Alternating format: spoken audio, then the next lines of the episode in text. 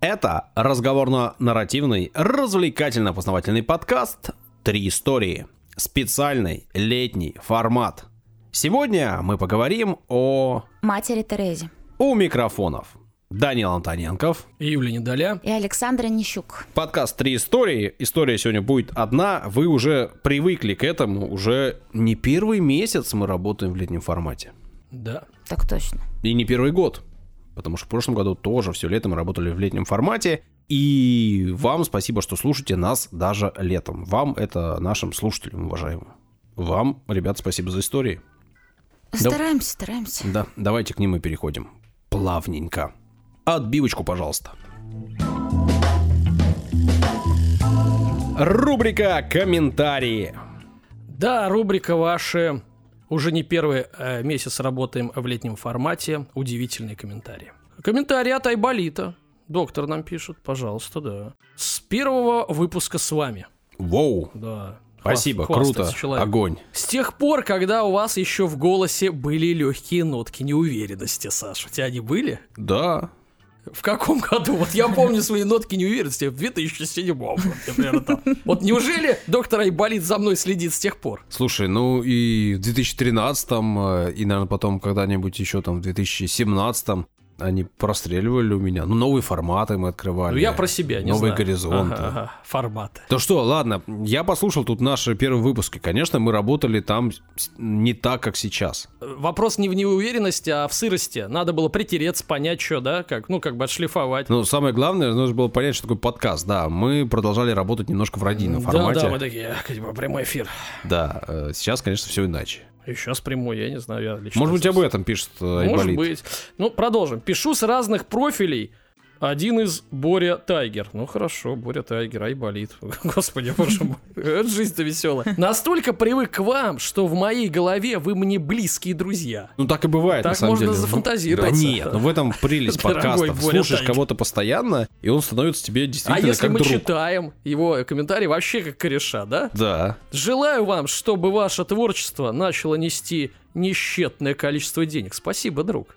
Спасибо. Передайте привет моей супруге Зарине Туаевой. Зарина, Да, Зарина, привет. привет, конечно. Здравствуйте.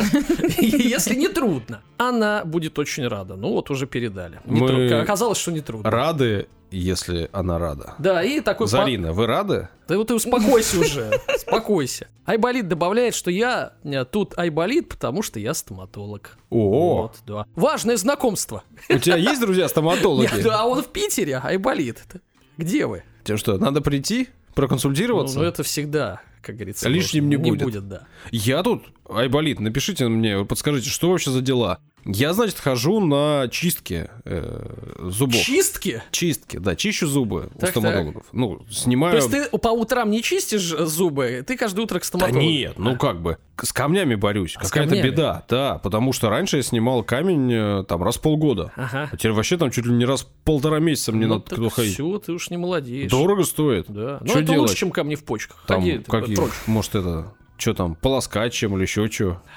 Да. Зубная нить, полоскание, специальные пасты. Вообще Вообще беда Лок все знает, Да, специалист. я не вылажу из зуба. Не вылазишь, айболит, надо как-то вот надо выходить в оффлайн, если вы из Петербурга, конечно. Ну, и, и еще один комментарий. Вот, кстати, непонятно, непонятно от кого. Почему-то мне моя помощница прислала э, комментарий, но он так обрезан, что я не вижу от кого. Ой-ой-ой. Ладно, я ей нагоняю, устрою, конечно. Устрою, да. Но это не в эфире, ребята, это не в эфире. Итак, какие же вы замечательные. Просто хочется сказать большое спасибо за то, что вы делаете. Я решила начать слушать подкасты, когда хотелось переключиться с тревожных новостей вокруг. Но натыкалась, а, мыкалась, тыкалась, мыкалась и не могла найти подходящий. Уже решила, что это не совсем мой формат. Но потом попала на ваш подкаст и все. Впала в зависимость. После первого же для себя выпуска про Золушка я поняла, что надо идти с самого начала. И вот сегодня уже на 138 выпуске. С ужасом думаю о том, что скоро придется ждать выпуска раз в неделю. Вы, конечно, очень крутые, с вами очень весело, познавательно и прям 100% на одной волне. Значит, обожаю шутки Данила. Воу. Там еще что-то про вас э, неразборчиво написано. Давай читай. Серьезный и уважаемый подход Александра и Эх. банковский вайп Юли. Ну и, конечно, все ваши истории. Продолжайте дальше, э, пожалуйста, вы суперские. Э, Вот, кстати, уважаемая слушательница, я не знаю, э, как вас зовут, потому что панковский панк подход о моей помощнице, э, в общем-то, вырезал, да, Подождите, эту только, только что написала помощница Данила. Так, Эту девушку зовут Виолетта, и у нее возле имени еще молния желтенькая, так что она исправилась. Все, помощница молодец. Без нагоняя останется.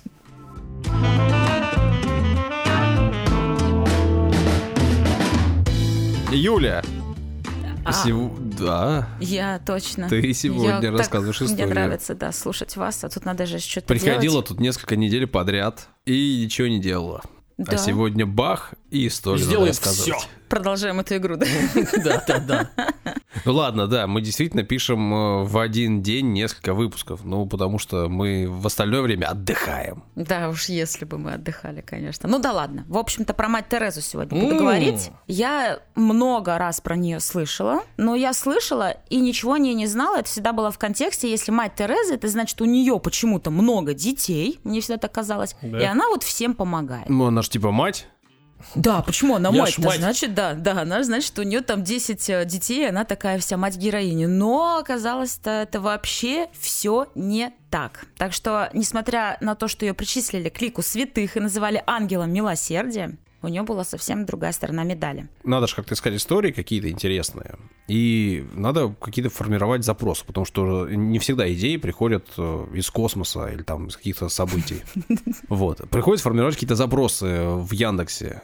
Не помню, какой запрос я э, сформулировал в Яндексе, но мне попалась там статья, подборка людей, о которых мы знаем не то, что было на самом деле. И там была мать Тереза. Но я, честно говоря, не стал читать. А Юля подумала, что надо донести эту информацию до нас, до всех. Да. Ну, просто мне стало интересно, я думаю, ну что я буду просто так разбираться, надо, значит, об этом рассказать. Небольшая поправочка, да, моя история — это рассказ из э, собранных э, из разных источников материалов, и она несет исключительно информационный характер, да, и ни в коем случае не хочет задеть э, вообще никого, ни чьих-то чувств, и ничего, и, и вообще, в общем-то, я, короче, себя сняла сейчас всю Ну ответственность. так себе.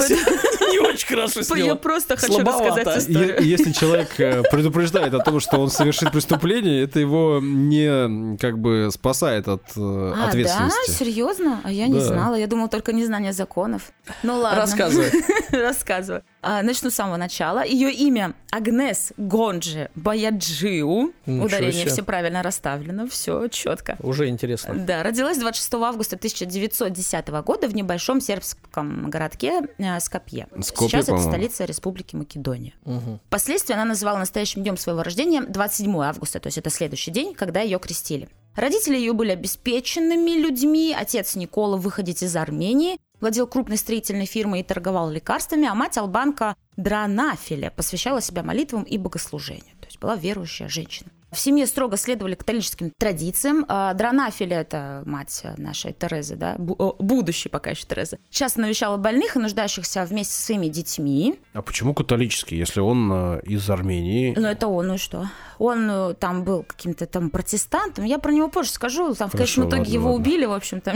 Он просто был какой-то, да, Окей. э, странный человечек. Да, я, я- тоже в первую очередь об этом подумала. Человечек. Мгм. Человечек, да. Мать ее навещала больных детей э, и таскала туда своих детей. В общем-то, вот, смотрите, есть нуждающиеся люди, давайте Мгм. будем им как-то помогать. Вот, как раз-таки ее отец был убит в 1919 году, ей было 9 лет. Дранафиль осталась с тремя детьми. То есть у Агнес была еще сестра и брат. И зарабатывал на жизнь шитьем, вышивкой и разной другой работой.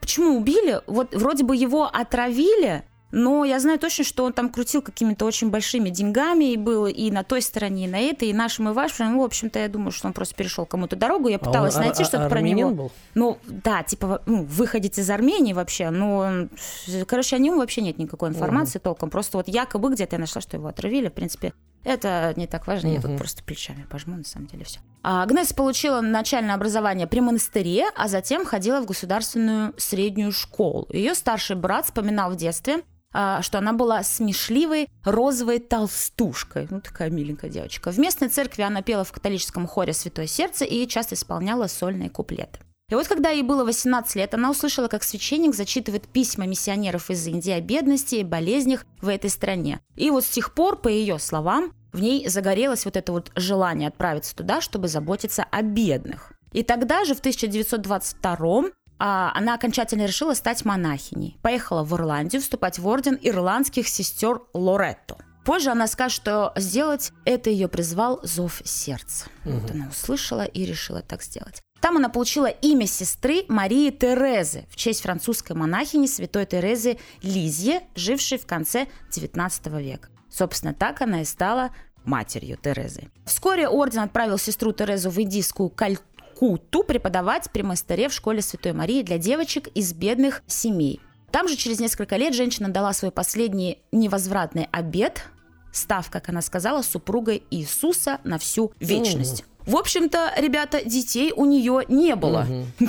как оказалось. Но были другие, чужие дети, которые стали своими, наверное, да? Э, ну, типа того. Продолжим угу. дальше. Я так понимаю, что есть несколько вариантов, да, служить Богу, и ты выбираешь себе, по какому ты идешь, и это там и в православии у нас также, когда либо ты можешь заводить семью и детей, либо ты не можешь заводить семью и детей, насколько я понимаю. И, например, у нас в православии есть э, те, у кого нету э, детей и жен.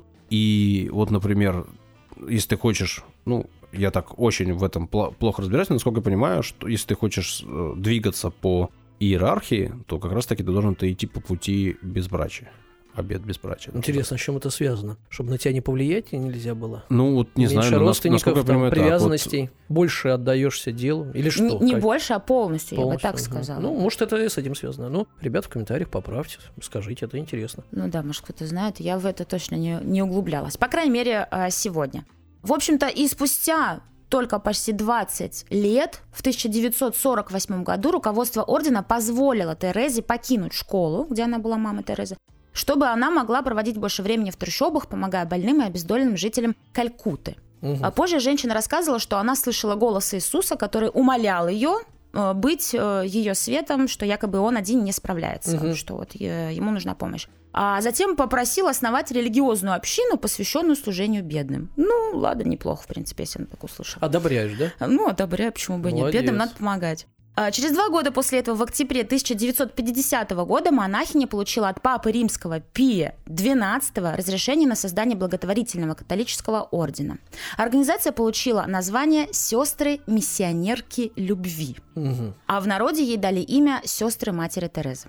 Для служения в ордене, кроме обетов, э, поста, бедности и целомудрия, нужно было также соблюдать обет бескорыстной помощи самым бедным и обездоленным. Это я вот вначале это не записала, но ей мама всегда в детстве говорила, это Терезе, о том, что прежде чем ты хочешь что-то съесть сама, например, ты должна поделиться с другими. И угу. я так понимаю, что у нее вот в ее этом ордене это был один из э, ну, условных пунктов прописных, угу. которые нужно было исполь... исполнять. Ну, они, э, соответственно, служат людям и не пытаются обогатиться за счет этого. Ну, да. основная идея такая. Но слушаем дальше мою замечательную историю.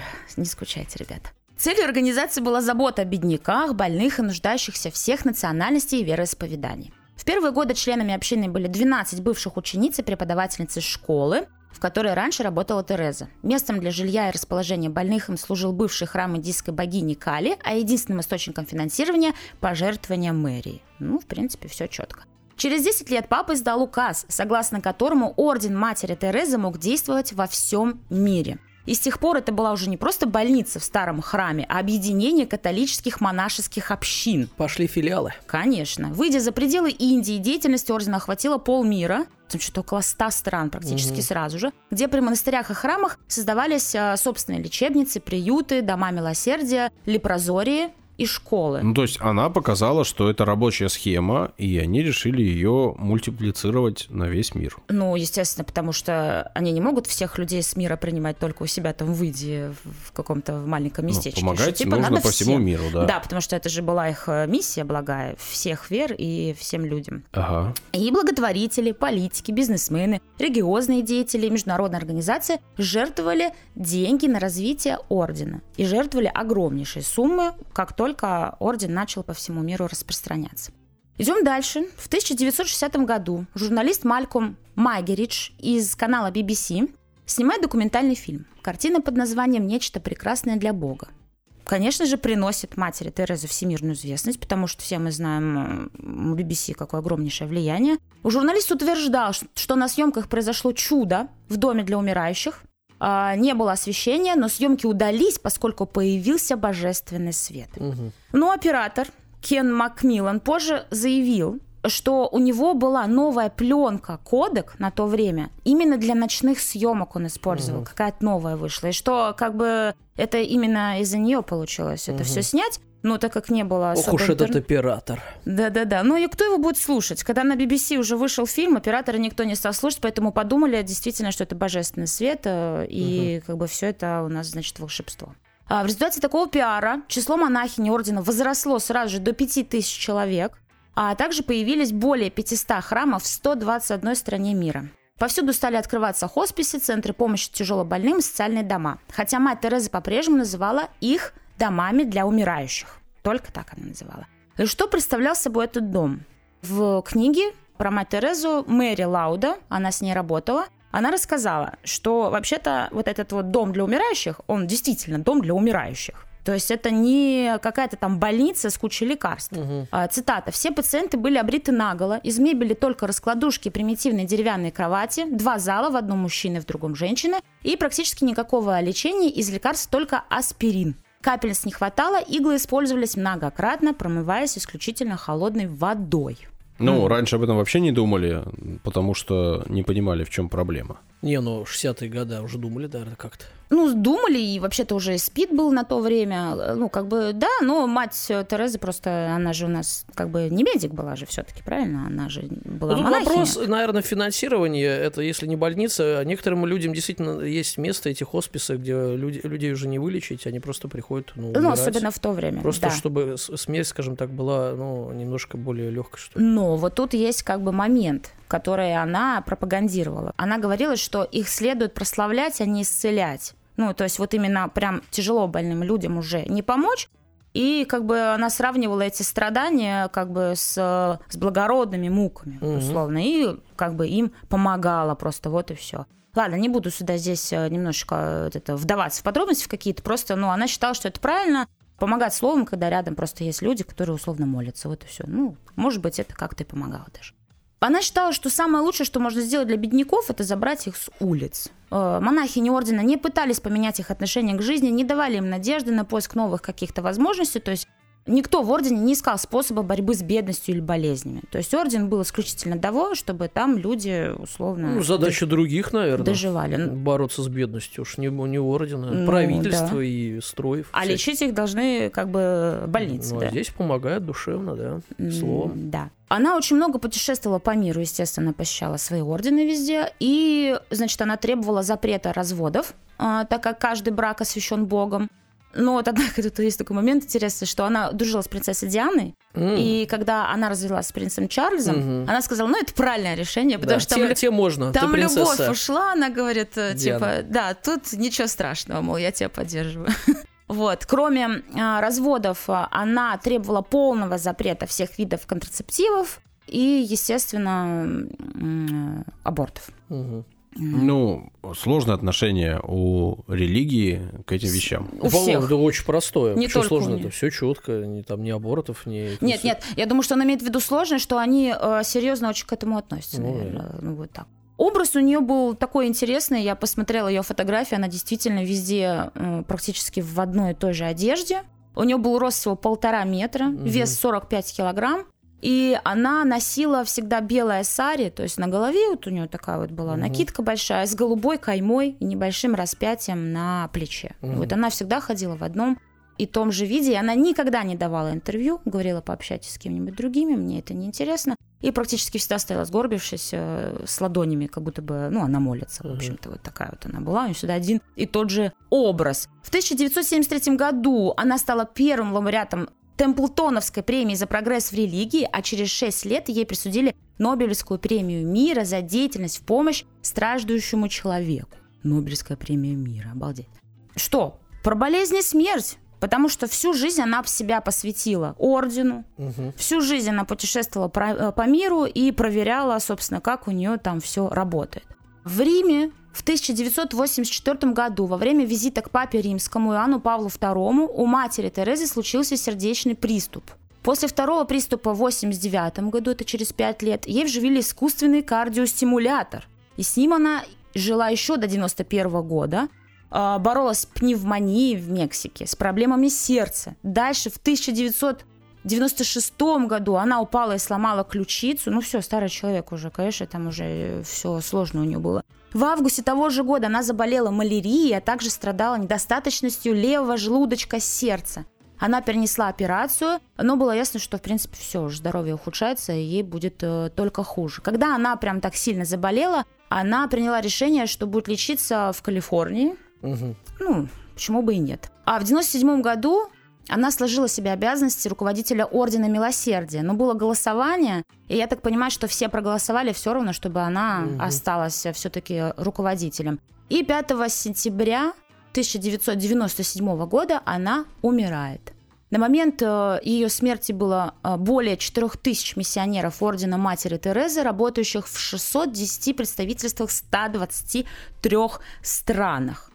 Я упустила mm. в своей истории момент с количеством пожертвований, которые приходили в ее орден. Ну, вы же угу. сами понимаете, что это не миллионы, не два, и не пять э, ру, э, и долларов. Не, и не рублей, да. И как бы и даже не один миллиард, я бы так сказала. И там какая-то была такая история, что все ее деньги хранились э, в банке, и сказали, что если бы эти деньги как-то можно было бы снять, условно был бы дефолт. Ну, в общем, какая-то такая ситуация была. Я, честно говоря, не стала в нее особо погружаться, но денег там было очень много. И самый главный вопрос, почему, а, вот Саша сказал в начале истории о том, что Короче, мы знаем про нее не то, что на самом деле, да, то есть там в плане денег, и почему имеет такое огромное количество денег, когда она сама лечилась в Мексике и в Калифорнии, да, с кардиостимуляторами, она а, условно там какие-то слухи ходили, что там все равно, если нужна была какая-то еда, э, там еда в какой-то из орденов, она не брала деньги, которые у них есть в ордене, а все равно ну, просила, чтобы ей еще жертвовали на это, еще, еще, еще, еще. При этом, как бы, э, у людей, я покажу фотографии в Телеграме, было очень плохое это на Юль, самом деле. Давай. Тут такое дело, э, что в целом, когда мы говорим о пожертвованиях и когда мы говорим о благотворительности, Вполне может быть, что важнее не то, что мы спасаем одного человека, 100 тысяч человек спасло одного, а что 100 тысяч человек подумало об этом, и что 100 тысяч человек что-то смогли ради этого сделать. Сделать какой-то шаг. 100 тысяч человек э, задумались об этом, 100 тысяч человек э, захотели это сделать и что-то сделали. И когда у тебя там лежат на счетах деньги, это деньги, которые ей пожертвовали. Это не ее деньги, да, а жер... деньги, которые пожертвовали люди на благое дело. И вот эти люди стали лучше в момент пожертвования. Они об этом задумались. Для них это стало важно. Ее работа в этом плане э, приносила пользу.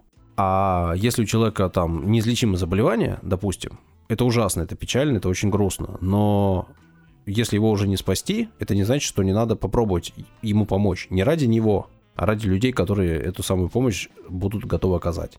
Потому что потом эти же люди привыкнут ну, оказывать помощь и смогут оказать помощь тому, кому она действительно нужна и кому она актуальна.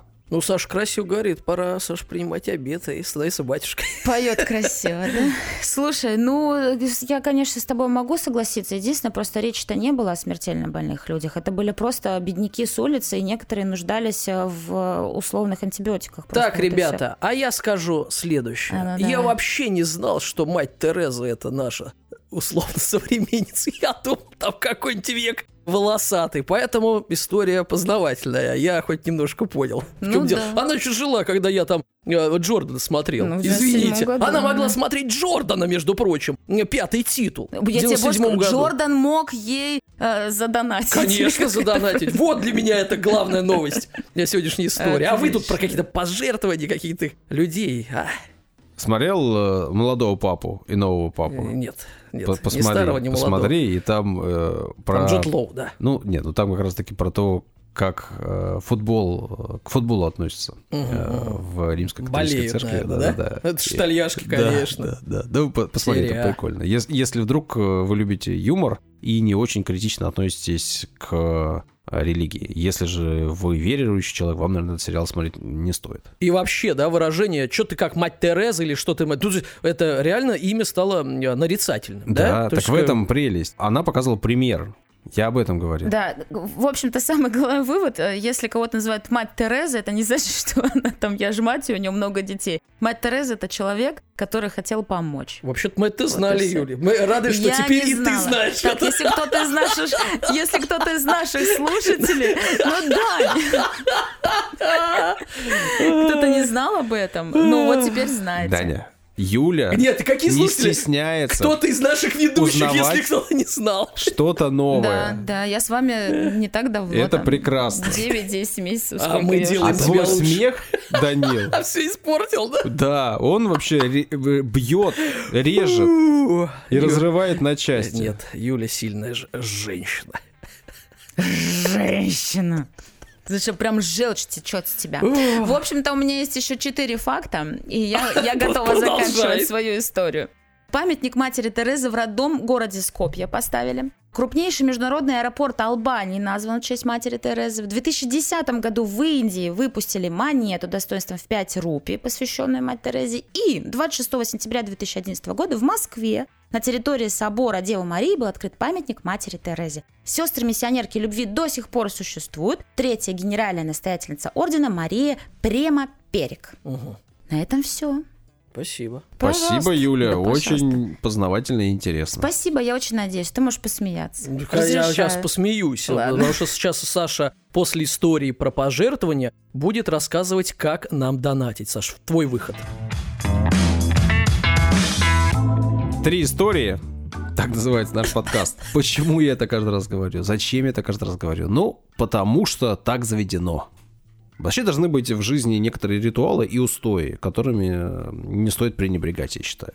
И да, Даня, я не постесняюсь и расскажу о том, что нас тоже можно поддержать. Ну-ка. И стать лучше от этого. Сто процентов. Ну, мы это точно станем. Конечно, в принципе, об этом часто говорят, что есть возможность у вас поддержать, поддержите тех, кто нуждается. Наверное, мы не самые нуждающиеся, да, в данном случае мы говорим просто о том, что если хотите нам сказать спасибо, то вы можете это сделать. Есть несколько способов, можно на нас подписаться на постоянной основе и там закидывать 100 рублей в месяц. Ну, в общем, суммы небольшие, дело не в деньгах даже. В действительности. Хотя, если все там 10-15 тысяч нас слушают по 100 рублей, то закинут. Ох, как будет неплохо нам. Новые туфельки можно будет купить. Мы будем, э, не, э, не будем вводить летний формат, ребята.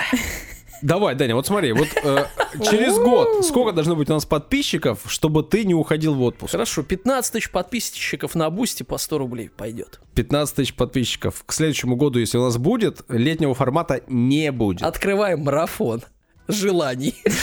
М, Это мало реалистично, но вот знаете. Опасно. Значит, а если для вас 100 рублей многовато, но история Юли вам понравилась, вы считаете, что вот 50-30 рублей, а может и все 150 Юля заслужила? Все 150? Ну, я не Да, знаю, да. вдруг, вдруг. Вы можете разово перекинуть деньжат, для этого нужно по QR-коду или по ссылочке в описании пройти QR-код на картинке ВКонтакте и в Телеграме, есть Телеграм-канал, там э, вся информация. А Или вот в мы посмотрим, стоит и, ли э, Юля 150 рублей. Да, пишите комментарии, расскажите, сколько стоит Юля, если вдруг Какие вы комментарии? А поддерживаете... присылайте. Что, Сколько значит- стоит Юля? что значит присылайте комментарии? Нет. Ребят, Если вы сколько стоит Юля? поддерживаете- 150 рублей рядом, но это унизительно. Данила, а, а вообще я считаю, что это унизительно сама постановка вопроса по определению.